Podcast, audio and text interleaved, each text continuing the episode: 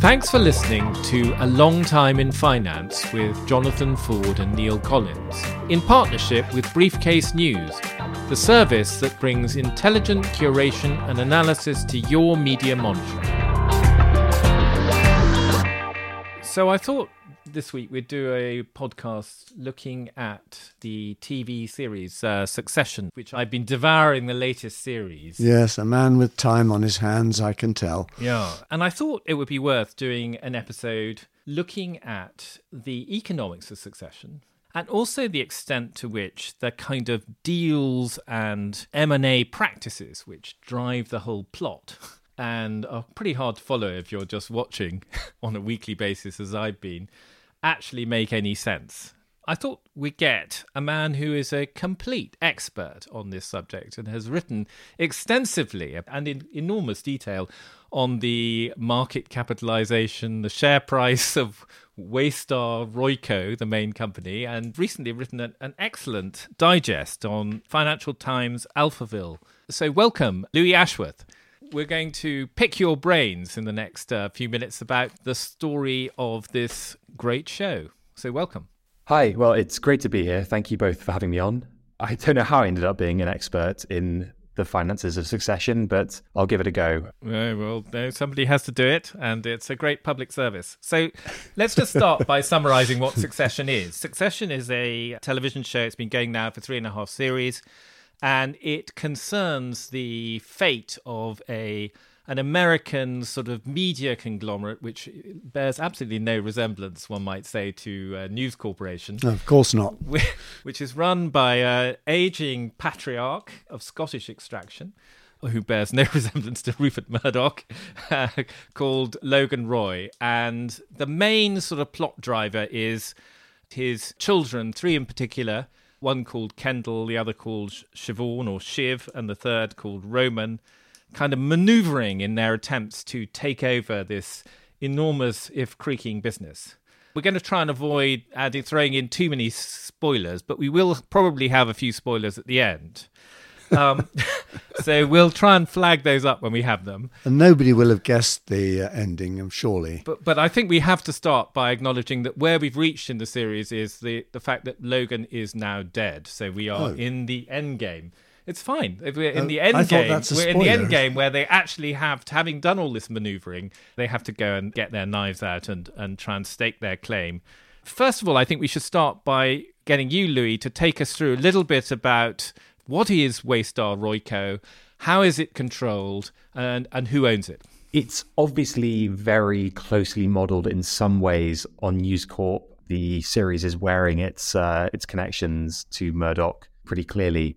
Yeah. Waystar Royco, at its core, its best known part of the business is this TV channel called ATN, which bears very clear similarities to Fox News in the US. I mean, it's it's clearly a hyper partisan agitatory television station, primarily focused on an audience of kind of, I suppose you'd say, boomers. A lot of the series dwells on how ATN is this kind of toxic asset, how its audience is, is dying off. Right. But there are also other elements. It owns a few newspapers. Yep. It owns a parks division. It has uh, a, a content production division based in California. Essentially, this gives the show's writers a sort of toolkit from which they can grab any sort of relevant narrative about the modern media industry. There was even a web news sort of streaming portal or whatever. The yes, they, Volta. But there's the sort of BuzzFeed of the series Volta, um, right, which BuzzFeed, ha- had the full arc from oh, this is the future of of media, future of journalism type organization into a the clicks are made up and it makes no money and the whole thing's falling apart. Bought by Kendall. Indeed, indeed. It's a sort of poor acquisition by by Kendall, who's in, in many ways the series protagonist. So obviously the plot sort of driver is the idea that the next generation, the children of Logan Roy, want to take over. They sense their father is ailing. But let's look for a moment at the kind of battleground. You know, you talked a bit about this having certain resemblances to the life and times of Rupert Murdoch. How is Waystar owned and controlled? Is it similar in that respect to News Corp and the Murdoch family? I think there's a difference. So The structure of Waystar is more like how the structure of News Corp was a few years ago before it, it did its kind of split and you had mm. Fox split off and it became several sort of smaller companies. It's it's more like the News Corp of sort of half a decade okay. ago. One of the key differences really is that the Murdoch family maintains effective control over News Corp. And that's why the the succession drama there is very live in terms of how the different children decide to pursue things and how that all plays out. Mm. Waystar is a, is a little bit different because at the very beginning of the first series, there's this kind of original sin that occurs, which is the discovery after after Logan has a stroke that the company faces being margin called if its share price drops to $130. And Kendall, who's temporarily in charge of the company, makes this desperate decision to sell a stake of the company heavily discounted to Stewy Hosseini, who's a friend of his who works in private equity. Yeah. This, in a sense, sets the ball rolling on all of the corporate intrigue that incurs for the next three series because the voting stake that the family holds is cut down to 36%. They can get to just over 50% of voting shares if they have the right allies. So it creates a much more delicately balanced composition than I think exists in, in News Corp. So the main characters who are contending for this crown are the children. They are all the children of Logan Roy's second marriage. His first marriage produced one child, a guy called Connor, who is clearly excluded from the line of succession and is uh, trying to be a politician and is generally presented as not being tremendously bright. And then you have kind of various other characters who swim into view spouses of the three children, cousins in the shape of one character called Greg. But let's focus on these, the main protagonists for The Crown.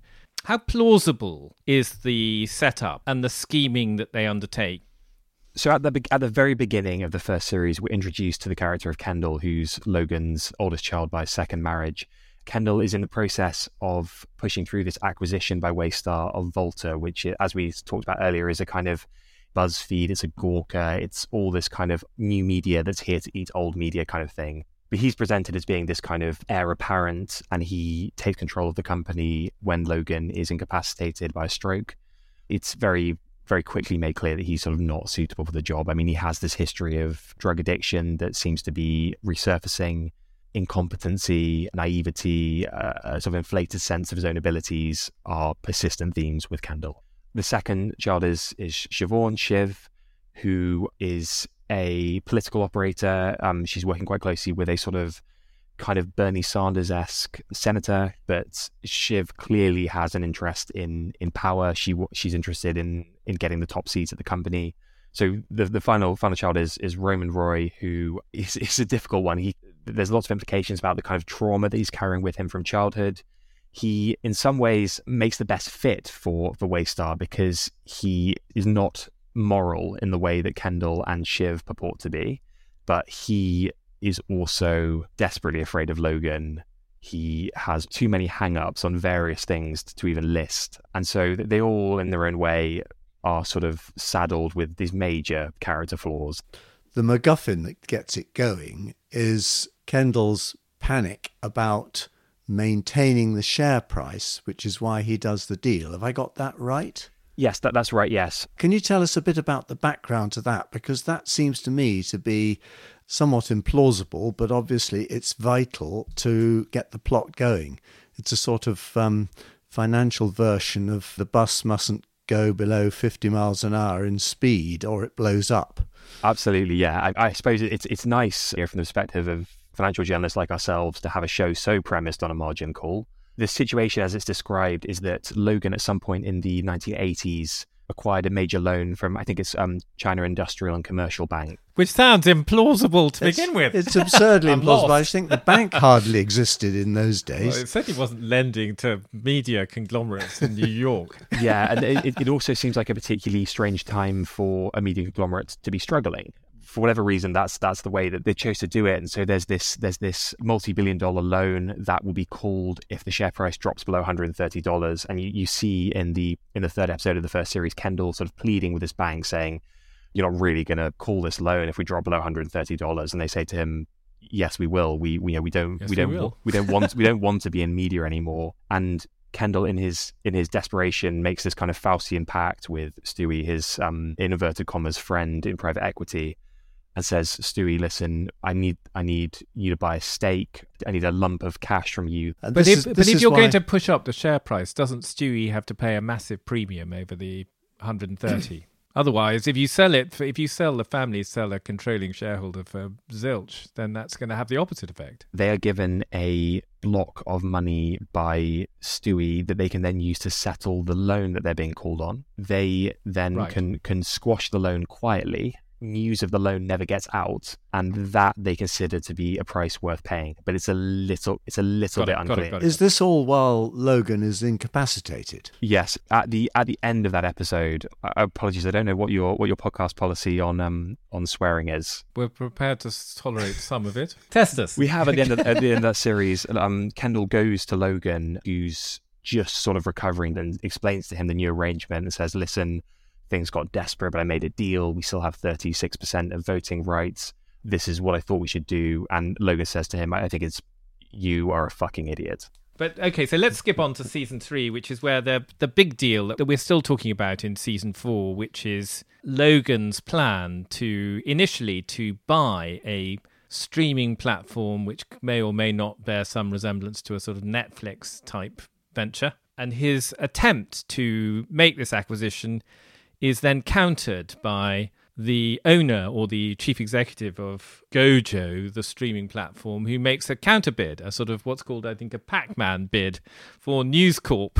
Well, not Yes. News Corp, Waystar. Uh, and, and then the whole of the rest of the series up till now really spins off that decision and the reaction of the children to the fact that the company is being sold from under their feet. Well, the dynamics of the takeover are very odd because, I mean, you, you two will be able to speak on this better than I will. But often, when we talk about M and A, companies like to talk about mergers of equals. They like to say this is a genuine merger of two two great companies that can work together. But normally, as we well and know, we know there is no such thing. in, in, indeed. But e- even even then, it's quite uncommon in the first place. I would say to have two companies of such similar size be involved in M and A. Normally, normally it's very clearly one company is either substantially less valuable than the other, and there's some kind of brain transplant situation going on, or it's you know just a larger company taking over a small company. The implication in series three is that by market capitalization, at least, Gojo, the streaming platform company run by Lukas Matsson, this sort of very uh, broy Swede, and Waystar have almost identical market caps because the shift in the market caps of the two companies to allow Gojo to have a greater valuation than Waystar is enough for Lukas to say, you know, listen, our share prices are moving in opposite directions. My company's now worth than yours. I think I should be the one buying you. I, I don't know how you sort of respond to that because it feels to me like that's quite an odd arrangement. You're the one with the long view. Yeah, it is unusual, and there is only one recorded example of the so called Pac Man defence working, which was when Marston's bid for Wolverhampton Dudley Breweries and Wolverhampton Bro- Tremendous Brothers- parallel this. well, well, you know, you asked for it. Um, and Wolverhampton Dudley's turned around and said, "No, we'll buy you." Yeah. And eventually, that's what happened. So essentially, it was a battle over which Control. board was going to control the combined business, which is the point that you were making, I think. Yeah. We can talk about the plausibility of that, but there is also a sort of another kind of vaguely News Corpy subplot here, which is a bit like the sale of 20th Century Fox to Disney. Part of the deal, the television stations, the news business is carved out, this thing you called ATN, the kind of Fox News ish sort of entity. And that's going to remain with the Roys. And essentially, they're going to end up with cash and the residual TV business, which Logan, prior to his demise, is still very keen on. That seems quite plausible to me. I think this makes sense. And without, I think, going too deep into spoiler territory, this is a kind of area of tension is who controls ATN after this acquisition is passed. The children, insofar as they show any kind of clear vision, clearly want to be media moguls. That seems to be the part of hmm. their father's legacy that really excites them the most is that sort of, you know, making big calls, you know, backing horses, having politicians come to you on hand and knee and saying, you know, please support my campaign. For them, ATN is a key part of this they all seem to want to kind of detoxify it, maybe Roman to a lesser extent. there are definitely parallels here with the Murdochs. I mean, one you know one of the biggest arguments between the Murdochs has obviously been the sort of James Murdoch side of it, where he takes a very public sort of li- liberal stance, and then you have Lachlan, who's in some ways the sort of less, in some ways looks like the less favored Murdoch child, but has been more willing to kind of align himself with the culture of Fox. So he's it's, the Roman, basically. He, he's, I'd say he's Romanesque. yes. Romanesque. Oh, very yeah. nice. Very good. we're moving very gently into spoiler territory, but we'll try to not go too deeply into it. I mean, Logan is dead now. Who gets his shares? Do we know who has got control now? So at the end of series three, when the children discover that this this deal is happening involving involving Gojo, and that it might be the sort of you know, reverse Pac-Man that you described, they believe that they can they can reverse the deal through the holding company, which is referred to in an earlier series as being I, th- I think it's Roy- Royco Holding or something like that, sort of generic holding company name. They believe that because of the terms of Logan's divorce with his with his second wife, they hold a majority of voting shares within the holding company. So they think that they can get control of the holding company and therefore uh, yes. Uh, stop the deal happening. Yes, uh, essentially yes. I mean, it's obviously a kind of extreme step to take. That's one of the areas where there might be the, the clearest sort of Murdoch parallels because we know from recent reporting that there's this kind of holding company that the Murdoch family has where there are various sort of individual votes held by his children and Murdoch holds a large enough chunk of the votes that he can basically control what's going on. But the matter of his succession and who gets his shares after he dies becomes very important it looks as though, to an extent, that had been hand waved away at the end of series three of Succession because there's a sort of very tragic scene where they kind of go in and they stand up to their dad, and then their mother's on the phone and says, "Oh, listen, dears, I'm very sorry, but I I sold you down the river, and actually, your father has." Has my shares in the holding company. Oh, dear. And, yeah. Um, the, the, the, the, the implication being that she's done it all in exchange for a nice flat in Belgravia, I think. Right. Just one thing obviously central to the battle that's going on is this deal involving Gojo. There has been this big discussion about whether the deal should be renegotiated, and indeed, once again, slight spoiler coming up, it is being renegotiated by the children. But do we have a sense? Do you have a sense, more importantly, whether it's a good deal or not? Well, we're gonna we're gonna be fully into into spoiler territory here. Here, I'm afraid. I would say, if I were a banker working on the deal, obviously I would say this, but the deal they've been offered at the end of the latest series is excellent. Now, why so, is that? So we know early on in the first series that after the share price crashing, it drops to about 140 dollars. It then falls below 130, and we have that whole drama there the crisis. Yeah. Because of these fun little elements they put in, like Roman looking at his phone at the end of a recent episode, that the company shares were trading at about $182 previous to Logan's death. Then after he dies, they plunge by about 20% to about $145 a share. So we're back in the kind of bad territory of the of the early season. We're then told this is this is where I get very deep into my kind of watching the show T series kind of mode. We're told in the latest episode that the shares rebounded 10%. So Logan died on a Friday. The shares re- rebound 10% the following Monday. That would take the share price to about $160. The price that they're initially offered for the entire company is $187 per share. They negotiate that up to 192. That's roughly a 20% premium on the price. I would say, especially especially given the sort of uncertainty around the situation, that they should happily accept that amount of money and walk away because it's a very good price for what they have. And my view would be that ATN is a ATN is a toxic asset that you would not want to maintain, and you would rather walk away cleanly with the money. But clearly, the children have different views on this, and this is a sort of key point of the recent episode. The price that they're discussing in the latest episode, when they go up to initially negotiate with him for selling the company, except ATN, they're looking at a price of sort of $147 it gets into slightly confusing territory here. I, I, guess maybe there's some kind of discount to the shares overall if ATN is not included in the sale, and I guess ATN is considered to be yeah. one of the more premium assets. But the yeah. we get into extremely muddy waters there. Premium and toxic. Yes, yeah. yeah. From my view, would be especially if I were if I were getting advisors fees on this, I would say. $192 a share, absolutely take it. It's a premium to any price we've ever seen the company trading at and it's excellent premium to to to where it where it is at that point. So get out of there. We talked about the plausibility, where the story comes from. What about the numbers? Do they add up? can you actually piece together a rational kind of path through this thicket of share prices and takeover values and percentages of ownership? To give the writers credit, they've done a pretty good job. I think throughout the series, it wouldn't be pretty, but you could probably create a share price graph of Waystar Royco and look at it and map on the key events of the series and say, this is kind of reasonable. I think there are some bits that are less clear. And one, one of the key areas where clarity is kind of lacking is how much the, the children's stakes are worth. Because we see in series one, there's this moment where Stewy says to Kendall, Look, I'll buy you out your stake. You'll be out completely cleanly. I'll give you half a billion for it. The suggestion is that Kendall's stake as a whole is worth half a billion. But then in the third series, Logan offers to buy Kendall out and he offers to do it for, for 2 billion. So what is quite unclear is the 2 billion is based on a share price of $156 a share, which appears to be a premium on the share price at that point.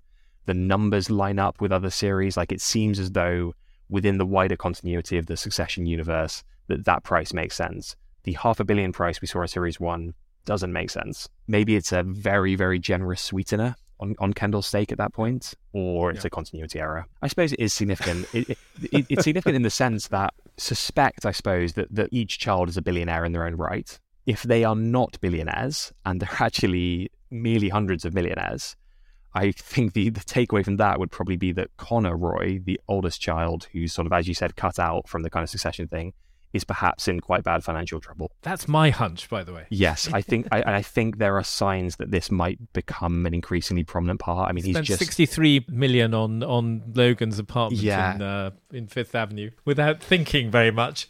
if they decide to go down that route, I would not be surprised if there is big trouble there. At that point, just how rich Connor really is might become quite an important part we're thinking on the same wavelength. So, Neil, having heard all this heavy duty financial analysis, does it make you any more tempted to watch any of this program? well, I'm I'm certainly not a buyer of the shares. Um, uh, you know, you don't know what the hell you're buying with uh, a business like that. But in terms of watching it, yeah, I might uh, return to it. But uh, since I don't have Sky TV other uh, than Sky News. It would be another subscription. Murdoch chilling. Uh, yeah, exactly. Louis, you've you've you've passed with summa cum laude your uh, your your succession succession degree NVQ whatever it is. What I want to know is as a, as an expert, I want your assessment of if there is a winner, who would be your tip? I'm not sure I really have a kind of horse horse that I back and all this. You sort of you sort of want them all to fail, and maybe that's the joy of it. Yes, I think that may be right. That was a long time in finance with Jonathan Ford and Neil Collins. Production and editing by Nick Hilton, and our sponsorship partner is Briefcase.news. If you enjoyed the show, please rate and review it on your podcast app, as that will help new listeners find us.